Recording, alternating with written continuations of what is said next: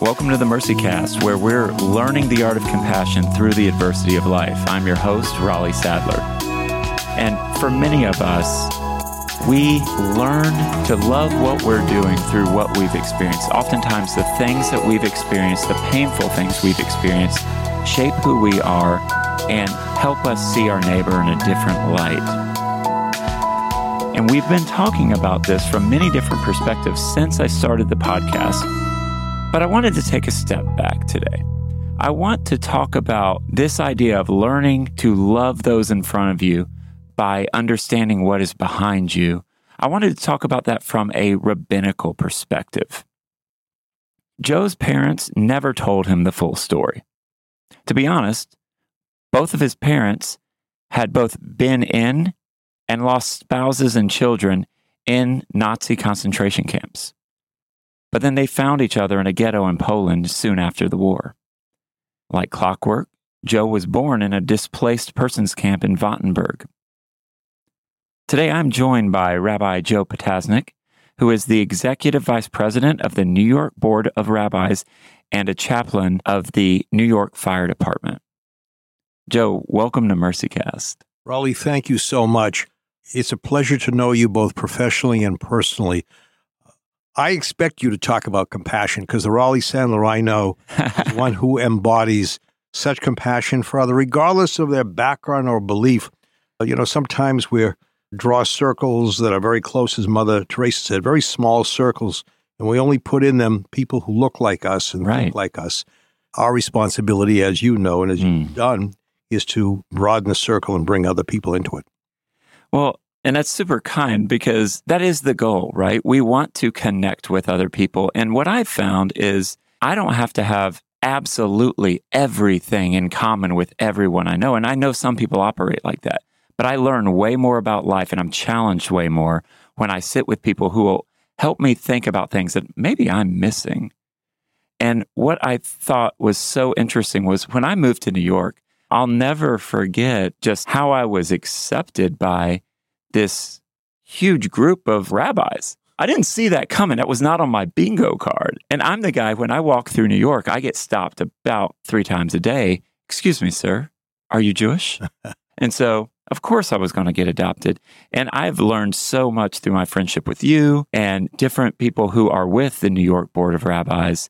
That's why I wanted to have you here because so much of your story and how you interact with people is not coming from this sterilized approach where everything is supposed to be perfect. You're saying, no, life is hard. And through hardships, I've learned to care for other people.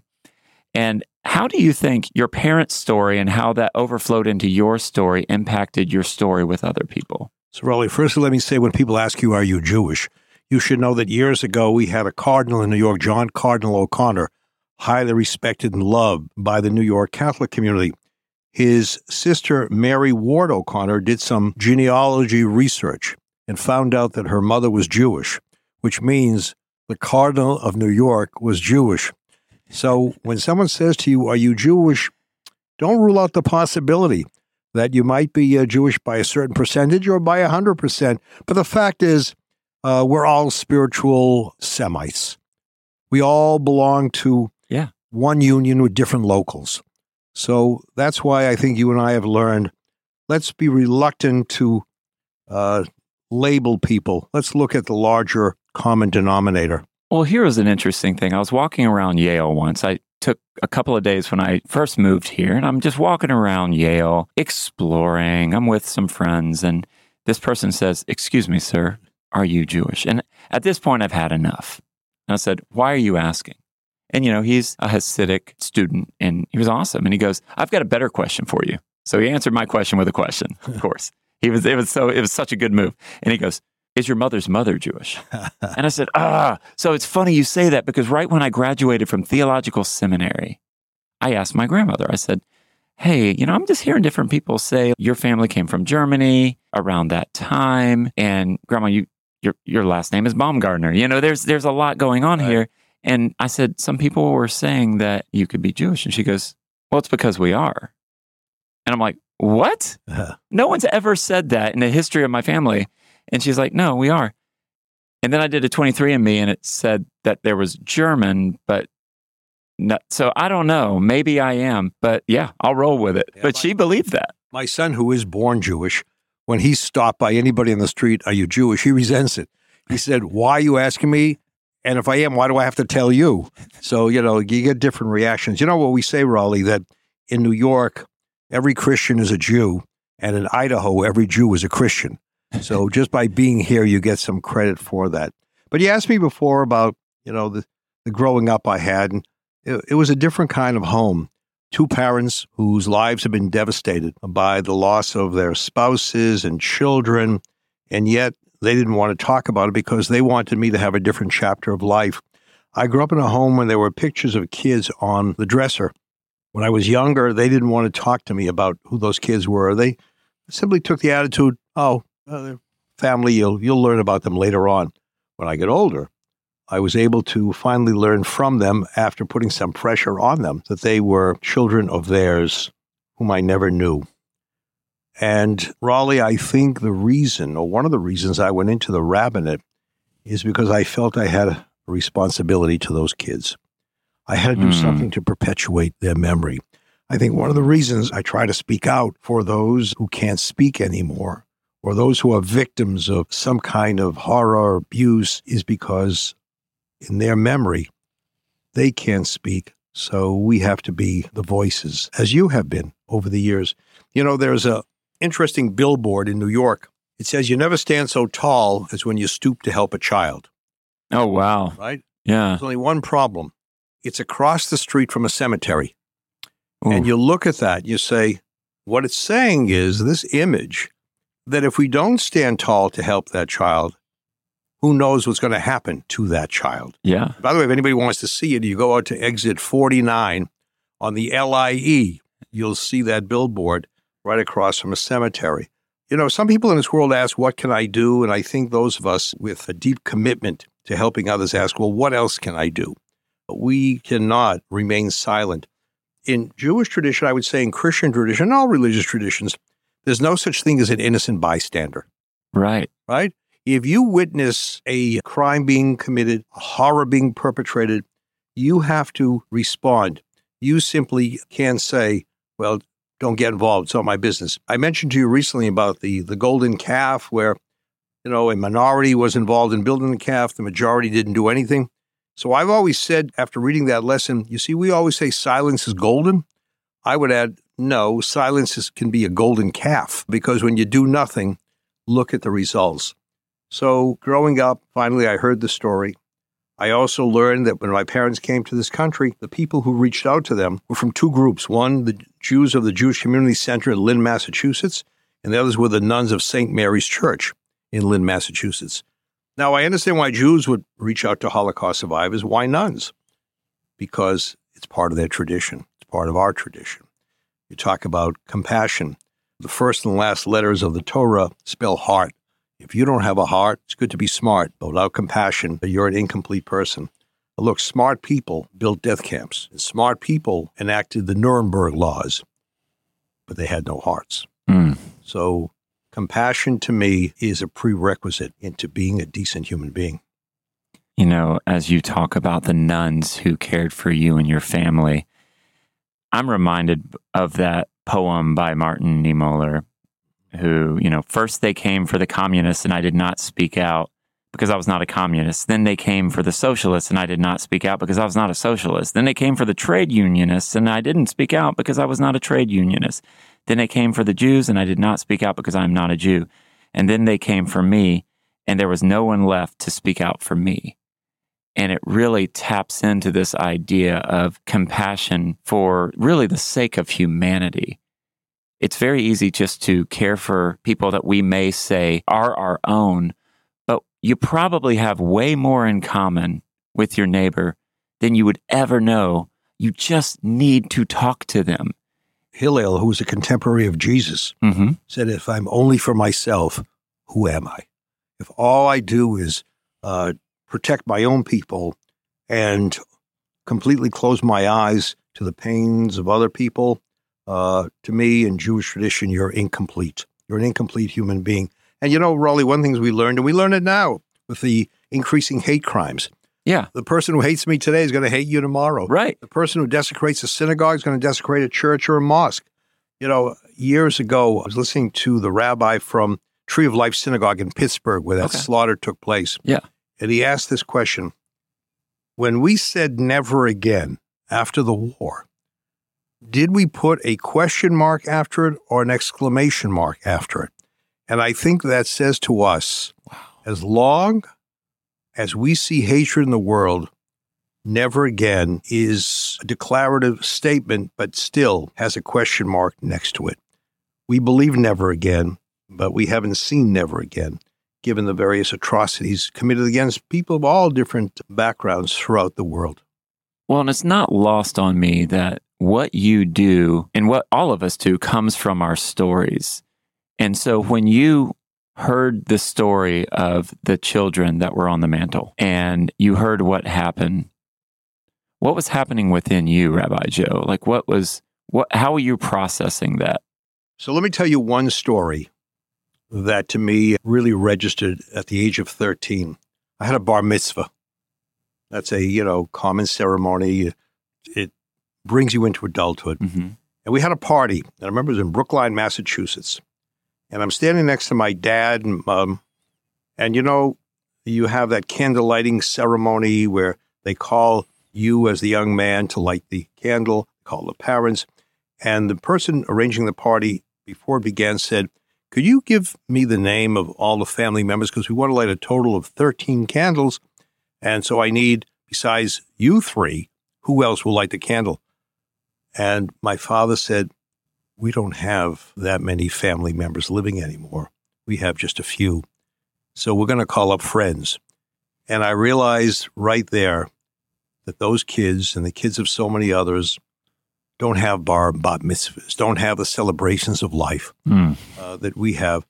So I understood why in Jewish tradition, the Talmud, which is the commentary on the Torah, begins on page two. There's no Hmm. page one in the Talmud, page two. And I think sometimes you have to learn how to begin on page two, which is what my parents and so many other families did after the war, learning how to begin again. Elie Wiesel said it well when you're born, you begin, but there comes a time in life where you may have to learn how to begin again. And my family uh, certainly did that. You know, Raleigh, I read about the weavers of a, uh, a rug in the Orient. If they make a mistake as they're knitting, they can't take it out. They have to integrate the mistake into the pattern.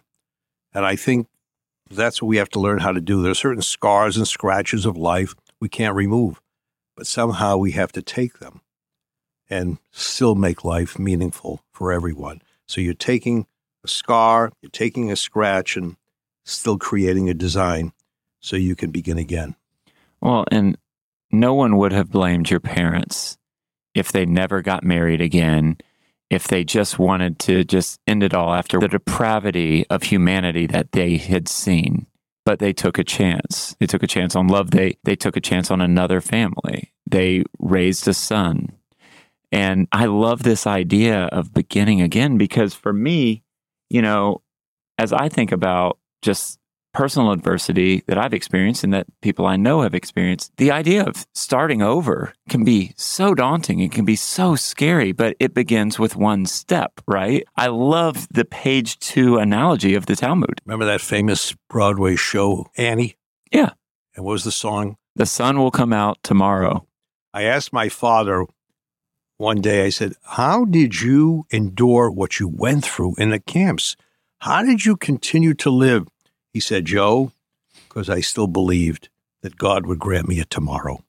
And I think we are prisoners of hope as people of faith. And as difficult as today may begin, the sun is going to come out tomorrow. And so it's that hoping against hope. It's that my entire reality is pointing to this not happening, but I believe in something bigger. I believe in something higher, that it can't be like this forever. This can't be the final story. Yeah, this isn't my last page. You know, uh, when people ask me, is there a next world? I said, well, I can't give you definite proof, but I can tell you this. There are so many injustices that I see And if I believe in a compassionate God, I have to believe that there is something after this world, that it has to be tomorrow. Because why should in the hospital one child be born healthy, and another one with serious deformities? You know, why, why should someone uh, live to the age of 100 and someone else be taken from this world in his or her 30s? I have to believe that there is a divine design, there is something more, because otherwise it would be very unfair for us. And I also believe that taps into the idea of God and his love for justice, because both Christians and those who follow Judaism, they center on this idea of God caring for the widow, the orphan, the sojourner. He's caring for those who don't have an advocate. He becomes their advocate. But then he also says to the people of Israel, you were sojourners once, now love the sojourner. Like it's, he's always tapping into their redemption. Let me go back to Elie Wiesel again when he was asked years ago, where was God during the Holocaust? Mm. He said, that's not the question you should be asking. The question is, where were human beings during the Holocaust? What were they doing when all of this was going on? So, yeah, because we suffered, we have responsibility to those who are suffering today. Uh, the word in Hebrew for community is kihilah. In the word kihilah is the word kol, is a voice. You belong to a community, you better have a voice and speak out for others. Those who turn their backs never see tears. Oh, wow. Those who turn their backs never see tears. Yeah, that's not my quotation. I remember reading that some time ago. No, that's so good because to really show compassion, we have to face reality. And reality is not fun. It's not easy. It's it's hard. And seeing people's pain and coming face to face with their trauma brings us face to face with ours. And sometimes we want to push people away just because we don't want to be with ourselves. But this requires a holistic approach. It requires us to really be integrated and be where we are and say, okay, this is reality, whether I, I love everything that's happening or not. And so for me to love others, I have to accept what's happening and engage them and accept people for where they are and walk with them. What's the alternative? Right. The alternative is to become a very bitter to succumb to passive resignation, to retreat, just to be a miserable human being. I don't think God wants us to be miserable, and we want to inflict, as my parents, we don't inflict our our pain on others. No, and and it's interesting because as you're sharing this story, I'm thinking, yeah, Rabbi Joe is falling in line with this historical theological approach where God is always calling his people, the Jews first, and then I would say the Gentiles, ah. us. But yeah. I might be I might be Jewish, so maybe I'm both. I don't know. May, I don't. I'm still figuring it out. Well, I like to think that God gave each one of us specialized missions. So when you say we're chosen people, doesn't mean we're better than anybody else. It means we're chosen for a certain mission. As Christians, as Muslims, as others, their faith calls them to responsibility that they have to do as much as they can to make life better. You know, we have that phrase tikkun olam, uh-huh. doesn't mean perfect the world, as some people say. It means to repair the world. You can't mm perfect it, can't make it perfect, but you can make it better. So I think all of us working together, like those nuns from St. Mary's Church, the Jews from the Jewish Center, can make it a little bit better. Uh, you know, Raleigh, 1999, I was asked by the mayor to become a chaplain for the fire department mm-hmm. of New mm-hmm. York. And I have to tell you, to meet people who are ready to risk their lives to rescue lives, to me is a great, great honor. I met a woman and she told me something that some of us do. She said, when an ambulance goes by, a fire engine goes by, she said, I put my fingers in my ears, too loud. Then she said, after 9 11, I stopped doing that because I instead recited the prayer saying, Blessed are you as you leave for your destination, and blessed are you when you return from that destination. We have to be thankful that we have those in our midst who are our brothers and sisters, not just keepers, but saviors. They want to save lives. I met a woman who was saved 9 11, and I said to her, What did you say to the firefighter when he first arrived? She said, I turned to him and I said, I knew you'd come. I knew you'd come. So here are people who know that they might be losing their life, but we know they're going to be there for us. And so you are a chaplain of the FDNY, and it's 9 11. I mean, I just graduated college. I was late to work when I heard what happened. I wasn't in New York. And so, but I even in Florida, none of us knew what to do. And you're a chaplain. Like, what was that experience like? First thing I did is I ran to the synagogue and I was told by FDNY, because our synagogue was near FDNY main, main headquarters, set up a triage center because the Brooklyn Bridge was right near the synagogue in Brooklyn Heights. And as people were coming off the bridge, at least they would have a place to, to sit and find transportation. Phones weren't working. So we tried to get people into, you know, to, to pool cars so they could get home. And then I went down to what we call ground zero. And I knew a number of people who died that day. I had married a, a young man who went to a conference that day and his life was taken. So his daughter, his wife was pregnant at the time. Uh, daughter never met her father. It's interesting. I thought to myself, I knew her father. She's the daughter. She mm. didn't know her father. So I was there, and bodies were coming out, of, being brought out of the buildings, and we didn't ask, "Are you Jewish? Are you Christian?" No. These are human beings who had lost their lives, and we recited, you know, some psalms. I stood next to a priest and a minister, reciting our respective prayers, and and just, you know, holding on to each other. Uh, nine ten, the day before, I was at a dedication of a firehouse and I remember Father Michael Judge, who was taken from us on 9 11. He said something at the dedication which was prophetic. He said, You know, in life, you have to learn to hold on to memory, hold on to the moment, and hold on to each other. How true that was. 9 11 and following those days, we hold on to their memories. When we come together, we hold on to this moment as we hold on to each other. Some great human beings were taken from us, families no, never the same. And somehow, Raleigh, they learned also how to begin again. Start on page two. And this idea of beginning again, I moved here in 2012. And what I would be told over and over and over and over by people was this isn't the New York of the 1980s. It absolutely changed after 9 11. Something changed in the psyche of New York. People slowed down a tiny bit, they were a little bit more present. They focused on the person in front of them. Is this something that you experienced? Yeah, I think we started looking at, firstly, people and saying they're part of our family. Look at, you know, close to 3,000 that we lost. Actually, we've lost more because people have died with 9 11 related deaths. And we mourn all of them and we don't separate them into categories.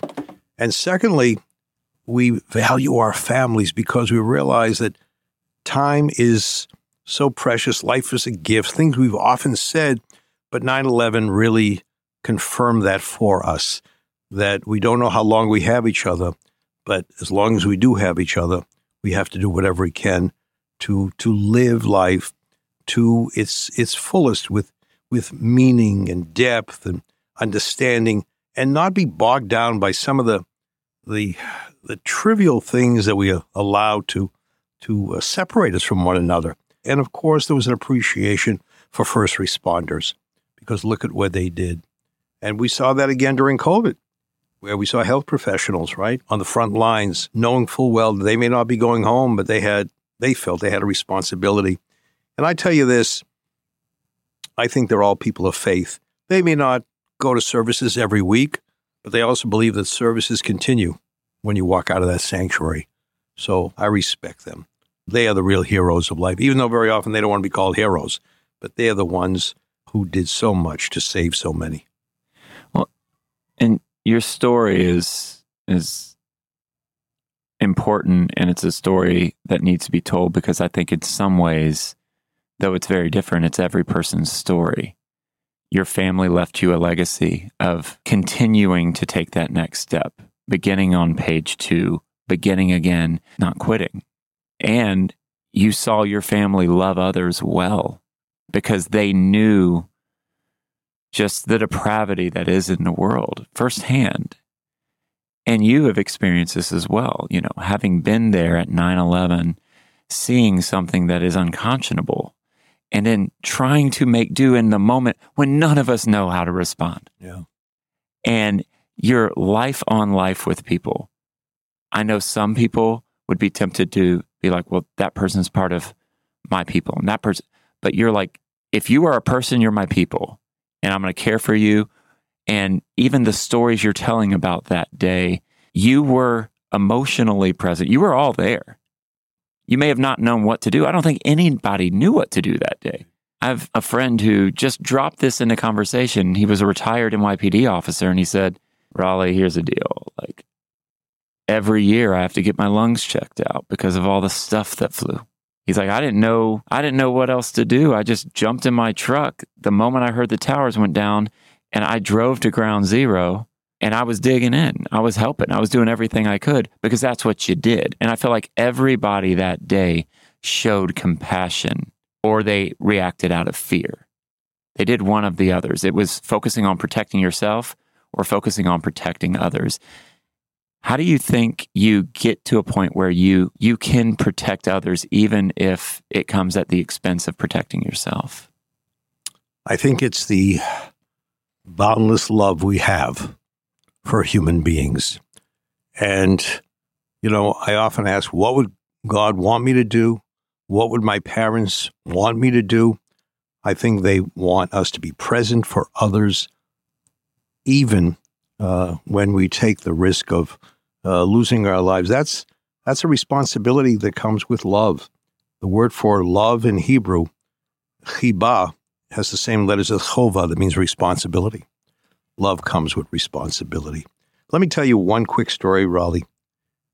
Frank Siller is the head of the Tunnel to Towers Foundation. His brother Stephen ran through the tunnel to the towers and lost his life. And Frank recently told me this story. He said, You know, it was my first communion, and I come from a poor family. I got a total of $48. That's all I got. My parents said to me, Frank, you know, we're Catholics, and you can't just keep all the money for yourself. You got to give part of it to a family that's less fortunate than we are. We're poor. So Frank took $24, gave it to the poor family down the street. He said, You know, Rabbi, I've always remembered what I did with what I gave. I don't remember what I did with what I kept. And mm. maybe that's what it's all about, Raleigh. It's about giving. That's why God put us here. Not about keeping, it's about giving to others. That to me is why we were created. And that's such a key aspect in both of our faiths is this idea of giving, not focusing what we're accumulating. Because, yeah, I think anyone can agree with like anyone listening can agree with, yeah, it's like, I remember the things that I've done for people. I remember the times that I gave, but I, I may not remember all the things that I got. Yeah, exactly. And how does this idea of love and responsibility, and I thought it was beautiful how you took that to the etymological root of, you know, love and responsibility are connected. But how does this true love, because I feel like that's what's missing in a lot of conversations is we don't really talk about what does it mean to actually love someone.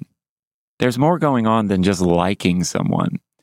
You know, when I grew up, if you liked someone, you'd say you liked them. But if you really like someone, you like liked them. But if you loved them, well, that's that's different. And I think a lot of us we confuse love and like like. And love is something that is sacrificial. It takes risks it's responsible for others. And so, how do you think this compassion leads to an idea of shalom? You know, I would hope that my son has been given this legacy of love that my parents gave to me. And I think the more we love others, the more we recognize that others are entitled to the happiness that we have, that ultimately we arrive in a place where we can look at each other um, and we can say shalom, meaning it's okay. It's okay because we're together. So you can't really enjoy shalom as a loner. You can't mm. enjoy shalom as a recluse. But happiness is found with other people, being with other people. It's in a, being in a relationship with other people. That's why look at the story of creation. It's not good to be alone. Yeah. Right? It starts from there. And you know, once you're not alone, once you're with others, you recognize that it's we, not I. And we are going to make it when we are responsible for one another. And throughout this entire conversation, every story we've talked about, there was a choice either to dive deeper into yourself and hide or to take a bold step into the lives of others, from your parents to you to the different people you met on that day on 9 11 and afterwards. We are all part of a story. There were people who informed our story and they were chapter one.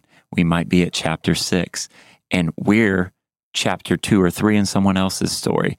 And as we connect with each other, we're going to continuously grow and hopefully we're going to leave our environs in the world a little better than we found it, maybe with a little bit more love and pointing people to truth that will help them as they try to begin again. And so, my last question for you, Joe what advice would you give to people who have experienced something really hard in their life? Or they have had someone close to them go through something really terrible and they don't know if they can keep going how would you advise them on their journey of beginning again? You know, over the years, I've met a lot of people who've gone astray, have done shameful things. Because I was already, when I first began, I was chaplain in the federal prison of New York. Mm. Matter of fact, I'm looking at you and you don't look familiar to me from those years. but I remember saying to those who were incarcerated, one day you're going to be released. Keep in mind that the last chapter was not written here, and you should not be defined by one chapter. And I would hope that people going through a very challenging period are ready to confront that next chapter, understanding that this cannot be the final answer, that with that inner strength, you know, in Hebrew, the word for strength is both koach and gevura. Koach is physical strength, gevura is spiritual strength. Well, as you get older, that physical strength begins to wane. But sometimes the, the spiritual strength begins to grow. And I think when you recognize you have that inner strength, when you also rely on others, lean on others, because I know Sinatra used to sing, I got to be me. Religious people sing, I got to be we. Mm. You're only going to make it with the we, with those who will stand with you and hold you up sometimes because it's, it's easy to fall down, it's easy to give up.